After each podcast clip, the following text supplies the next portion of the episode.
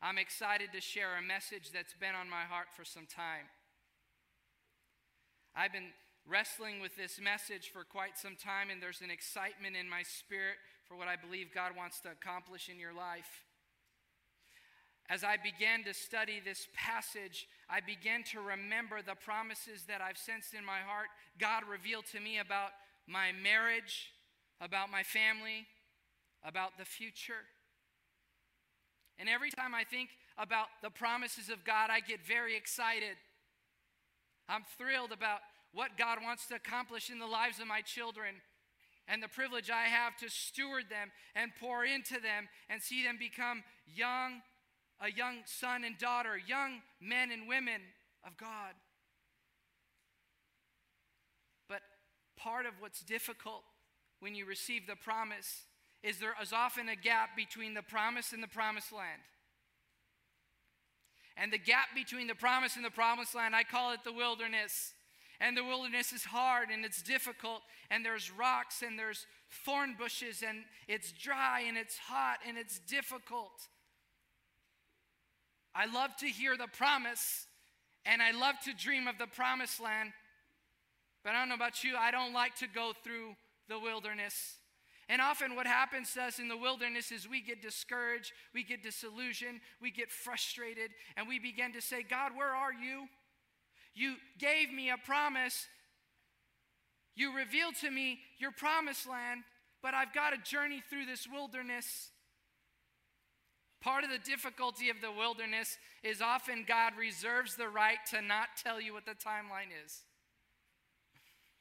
My timeline is much different than God's. And often I want to tell God, will you just hurry up? Can I just catch the HOV lane, the express lane around the wilderness? But I want to reassure you that no matter where you're at, if you're at the beginning where the promise is, or you're in the wilderness, or you're about to step into the promised land, I want to reassure you with this one thought He who promised, He will do it. He will accomplish what He has spoken. And with that said, I want to invite you to Habakkuk 2. Habakkuk is a small book in the Old Testament, and it's a story of a prophet. A prophet in the Old Testament. You know, prophets had a really hard job. They often had to pronounce judgment or to speak the truth a hard truth to the nation of Israel. And so Habakkuk is in this place in his life where he presents a complaint to God. This is in chapter 1. And then God responds. And then at the end of chapter 1, he presents a second complaint. And then he awaits God's response. And so this is the context of where we pick up in Habakkuk chapter 2. We're going to look at verses 2 and 3, and then at the end, we'll look at verse 1. Let's look at what the Word of God has to say to us. Then the Lord replied, This was to his concern. Write down the revelation and make it plain on tablets, so that a herald may run with it. For the revelation awaits an appointed time. It speaks of the end and will not prove false. Though it linger, Wait for it. It will certainly come and will not delay. If you're in the wilderness, I want to reassure you that God always fulfills his promises at the appointed time.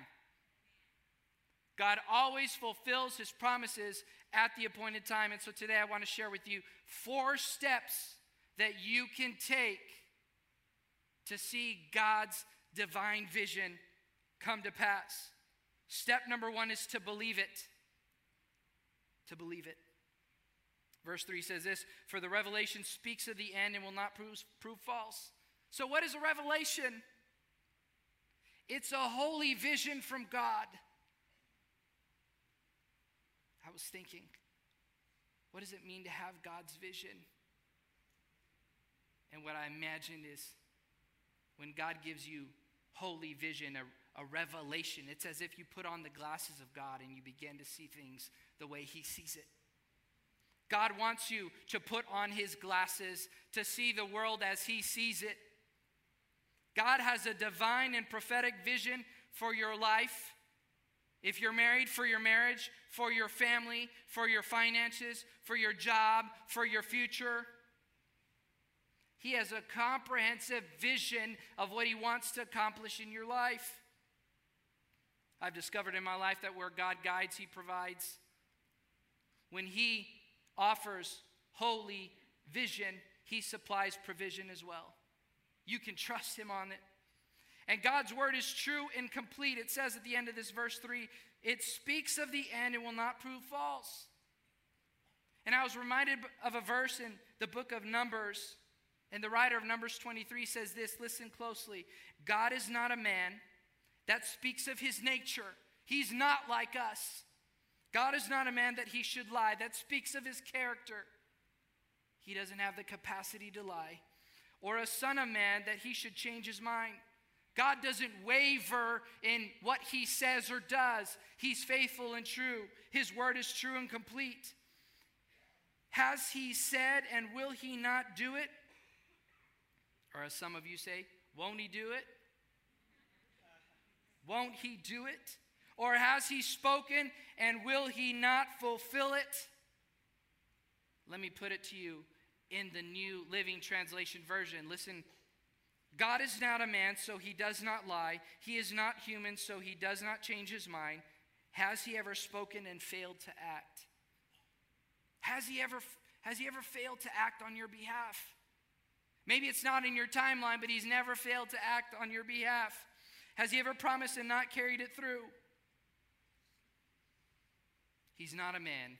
He doesn't waver. He doesn't lie. He always speaks of the truth, and you can trust him. His word is true and complete. The second step to, to activating God's divine vision in your life is to write it down. Verse 2 says this Then the Lord replied, Write down the revelation and make it plain on tablets. Write down what God reveals. Journal. Open up your notepad as you're in your devotional time with God and begin to write down the things that He reveals to you. I've discovered over time in my life that often God doesn't reveal the vision all at once, it's often over stages and over time. And so, what do you do? You keep writing the revelation until it becomes plain. He says, write down the revelation and make it plain on tablets. That's what they wrote on. They wrote on clay tablets. Some of you need to get an actual journal, pen, and paper and begin to write down if that works for you. Write it down till it becomes clear about what God wants to reveal to you. There's three benefits to writing down what God reveals. Number one, the first benefit is that writing down what God reveals allows you to reflect on it. Often I have thoughts in my mind that, that are a jumbled mess, and it's not till I write them down that they become clear. God, what are you saying? What are you saying about my son and daughter? What are you saying about this season of ministry? What are you saying about what you want me to do to advance in my marriage? But I want to I just want to I want to help you out here because this is something that I've seen over time. As some of you know, I spent a lot of years as a counselor. But often what God does when he begins to reveal things to you, it's either one step or a couple steps or it's the finished product. It's usually either or. And if you sense that God is just showing you steps Sometimes He'll only show you one step, one next step to take. The Word of God says that His Word is a lamp to our feet and a light to our path. What does that mean? A lamp to our feet. Often God just gives us enough visibility so that we can take the first step. I really like when he does the light to my path, when he begins to show to me a couple of steps ahead of what he has for me. And then oftentimes, he will reveal only the finished product. We actually see this in the life of Abraham. When it came to the promised son, Isaac, God sh- showed to him, I'm going to give you a son, but God reserved the right to keep Abraham in the dark about when and how long it would take. On the other hand, in Abraham's life, there was a moment where God said, I'm going to send you to a promised land and I want you to go find it. Begin to take steps. And the Bible said that he was on a journey, but he didn't know where he was going. Whenever God does this, what He's wanting to cultivate within us is a dependence on Him. It's to grow our faith. So write down what He reveals. And if it's just one step, that's all right.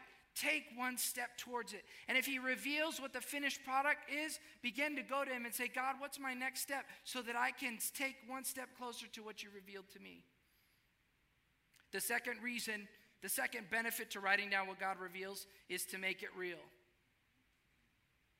To make it real.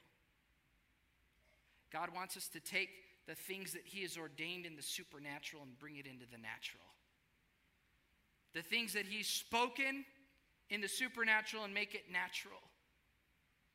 I'm reminded by that verse in the Lord's Prayer that says, Your kingdom come, your will be done on earth as it already is in heaven. There's things that God has already ordained in heaven that He wants us to make real here on earth. There's things that He wants to accomplish. And we have the privilege to go to Him and say, God, what is it that you want to make real? And if I can take it one step further, that's what the incarnation of Jesus Christ was. He divested himself of glory and he put on a, a, a, body and he came to live among us so that we could see him and know him and experience him. He took the supernatural and he made it natural. And when we do that, we're reflecting who Jesus is. Make it real. The third benefit is to help us remember. We remember what we write down. I'd love to say that I've got a great memory, but often the truth is I have to write it down. It also helps us remember when we get discouraged. Okay, God, you said this before. I can trust you. Remind me so that I can step into that. It's to help us remember. Can I also encourage you to write down the way God has been faithful to you? Because when you're in the wilderness, you need some encouragement and you just need to rehearse what God has done. You need to rehearse it and remind yourself that moment when you didn't have enough to pay the bill, but God showed up. That moment when you got the bad report at the doctor, but it came back three weeks later and it was different. You need to remind yourself. The third step to activate God's divine vision in your life is to wait for it. Wait for it. Verse 3 says this For the revelation awaits an appointed time. Though it linger, wait for it. It will certainly come and will not delay. The truth is, I hate waiting.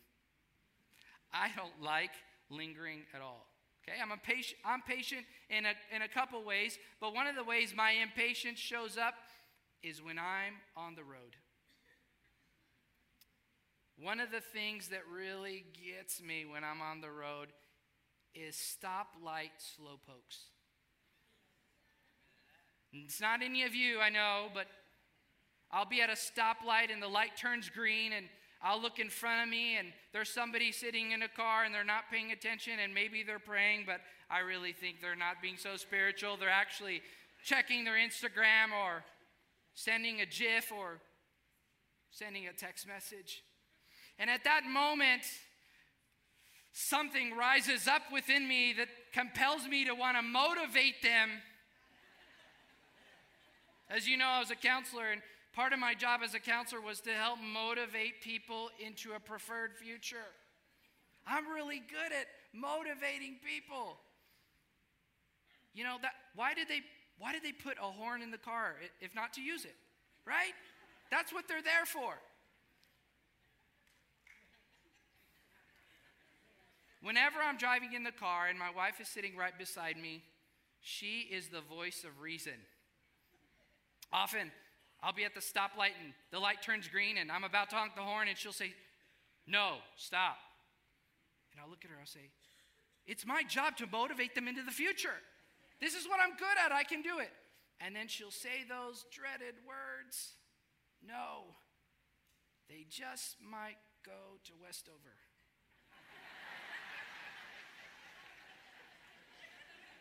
they just might go to Westover. So if I've ever honked at you, I apologize.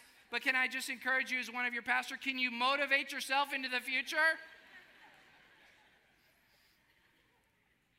My wife seems to think that slow drivers were put in my life to cultivate patience. We don't like to wait. We don't like to linger. We don't like to wait for it. We want it right now. We want to see God accomplish things immediately. But there's purpose in the patience. There's purpose in the patience. How could I describe the appointed time? I was reminded of when my wife was pregnant. So, uh, moms, I, I don't have personal experience, but I'm just going to describe this. There, there is a moment in time when you're pregnant. This is what I hear. When you're done, but there's often a gap between when you're done and the due date. And it's difficult to wait the appointed time. But in order for the baby to be viable, we have to wait for the due date. God has a due date for your dream. Your life is pregnant with purpose, and God wants to birth great things out of you. But if you circumvent the timing of God, it won't be viable. We must be willing to appoint and wait for the appointed time and carry the dream to term. So if you're in that place, ask God to change your perspective because what we perceive as delay, God perceives as development. God often says, I think to the angels about me, He ain't ready. He ain't ready. He ain't ready. He needs to get more prepared. So let God develop you in, in the delay. There is a next level of anointing. There's a next level of skill. There's a next level of wisdom and leadership and discernment that is required in the next season. And if you don't seize it here, you won't be as effective in the next season. But most importantly, what, what God wants to cultivate in you is a next level dependence on Him so that you can walk and keep in step with Him. I heard someone once say that New levels bring new devils. God sees what's around the corner. He knows the challenges that you're going to face, and He wants to equip you now so that you're ready to address the challenges that are going to come your way. So patiently wait for God's promotion. Verse 3 says, It will certainly come and will not delay. God's not holding back on you, God's not preventing you. He is more interested in putting you in the game than you are. God wants to fulfill and build his kingdom more than you can and more than you more than you desire in your own heart. But often happens is we think God's holding back and holding out on us. He's just making sure that you're fully fruitful in the next season. So prepare, prepare, prepare. And while you're preparing, don't ask the wrong questions. God, when will this happen? Why are you taking so long? Be willing to ask God, who do you need me to be for the next season? What do you need me to learn in this season for the next season? What do I need to let go of so that I can step into the thing that you have for me? Be willing to ask the right questions, and God will prepare you in the gap between the promise and the promised land. God needs you to be more powerful for the next season. The fourth step to activating God's divine vision in your life is to run with it. Verse 2 says this Then the Lord replied, Write down the revelation so that a herald may run with it. Now, herald is not your next door neighbor. Okay? Herald, what is a herald? A herald is someone who declares the faithfulness of God, they have a message to carry. If God has activated you, if you're jumping out of the blocks, if you're coming out of the gate, run with it. Don't walk, don't jog, run with it. Run full out for what God has for you. Fully pursue it. Run with God's revelation. I was reminded of Hebrews 12, 1 and 2. Listen to this. Let us run with perseverance the race marked out for us, fixing our eyes on Jesus, the pioneer and perfecter of our faith. You may be at the beginning where God's beginning to pioneer something in your life, and you may be waiting the perfecting of it. But while you're between the pioneering and the perfecting, what you have to do is run with perseverance toward what God has for you and keep your eyes focused on Him and don't get distracted. Run the race and run straight towards Him. We are heralds of God's holy vision and provision. Run with it. What has God shown to you? Is it that your daughter is going to get off drugs? Is it that God is going to provide that job that you really need to support your family? Is it that God is going to bring your son, your adult son, back to faith in Jesus Christ? Whatever He's revealed, run with it. And as you run, those of you who've seen the faithfulness of God, when you run beside other people and you see that they're weary, begin to be a herald of God's faithfulness in your life. Some people need to hear that God God healed you from cancer, that He set you free from addiction, that He made a miracle happen when there was no way. There's people who need to hear it. They need to know that God is faithful. So if you're in the wonderful place where you're stepping into the promised land, run with it. But I want to speak specifically to those of you who are here today and you're struggling. You're in a place where you need new vision or renewed vision. You need new vision or renewed vision. New vision is you need God to reveal something new. You need Him to show a next step or to show a finished product to you. You need, and some of you who are here, you need a renewed vision. You need God to remind you of what He promised long ago. That dream or that vision that has faded away. And my prayer today is that God would begin to do that today. That He would not only give you a new vision, but that He would give you renewed vision as well. So, what do you do when God does that? I want you to look at verse 1. This is what it says I will stand at my watch and station myself on the ramparts. I will look to see what He will say to me and what answer I am to give to this complaint. I want you to present your complaints to God. Habakkuk, somewhere in his experience, believed that God would come harshly upon him if he just complained to him. He was worried. But we see in verse 2 and 3 that God answers his complaint. You can present your complaints to God, He cares about your complaints. But what do we do? We need to stand firm. Stand your ground. Listen to this. I will stand my watch. What's a watch? It's a military term, it's your post, it's your assignment. When you're in the military and you're on post, that's your assigned responsibility. He said, Station myself on the ramparts. What's a rampart? In ancient times, cities were protected by a fortified wall, and you'd stand on top of the wall. What's God saying? He's saying, Fulfill the assignment that I've given you. Protect the things that I've entrusted to you. And then this is what he says I will look to see what he will say to me. God wants to speak something to you. God wants to speak something to you. The King of glory wants to speak something to you.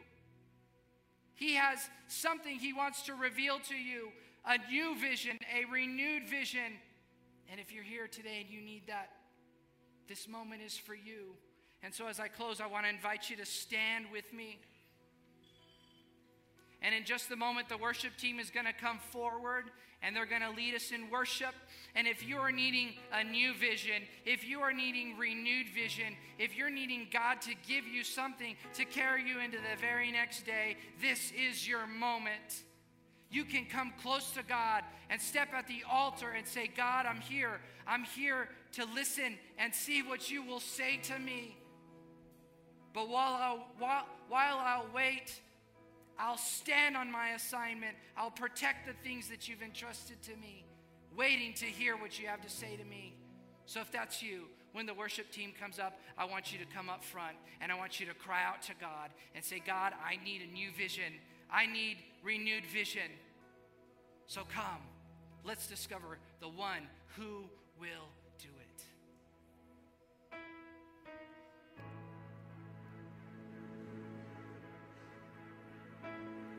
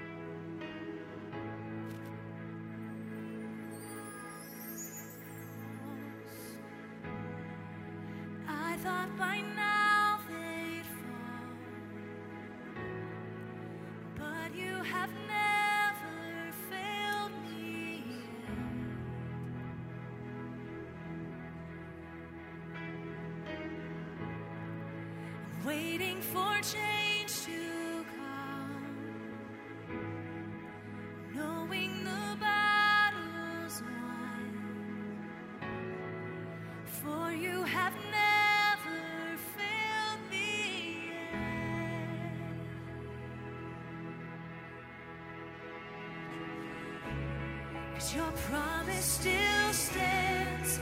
Great is your faith.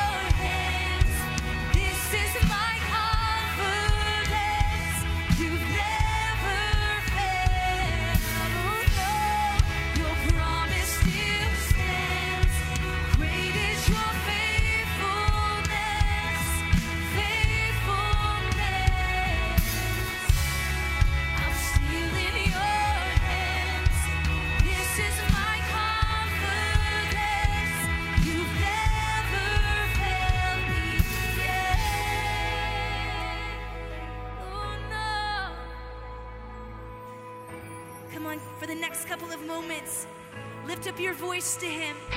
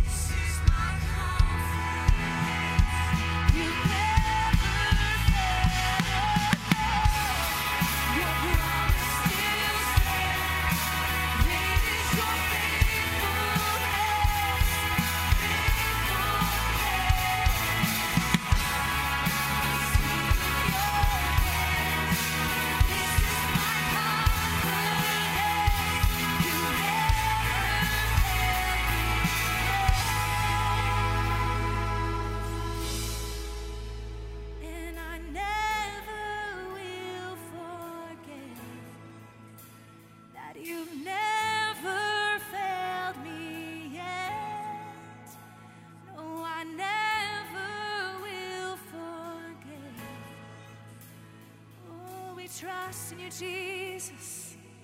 Father God, we come to you. Your words are true and complete. And we just raise our hands to you and say, God, we don't know when you're going to do it, but we trust you. We wait for it.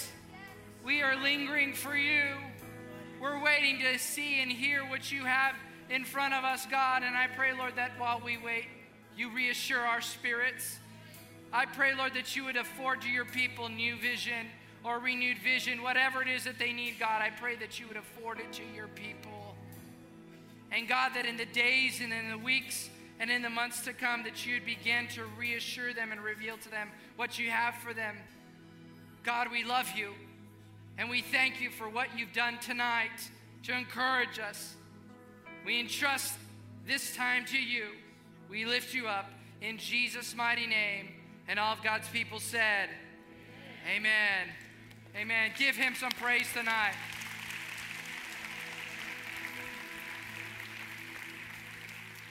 We're so delighted that you joined us today. God bless you. And we are dismissed.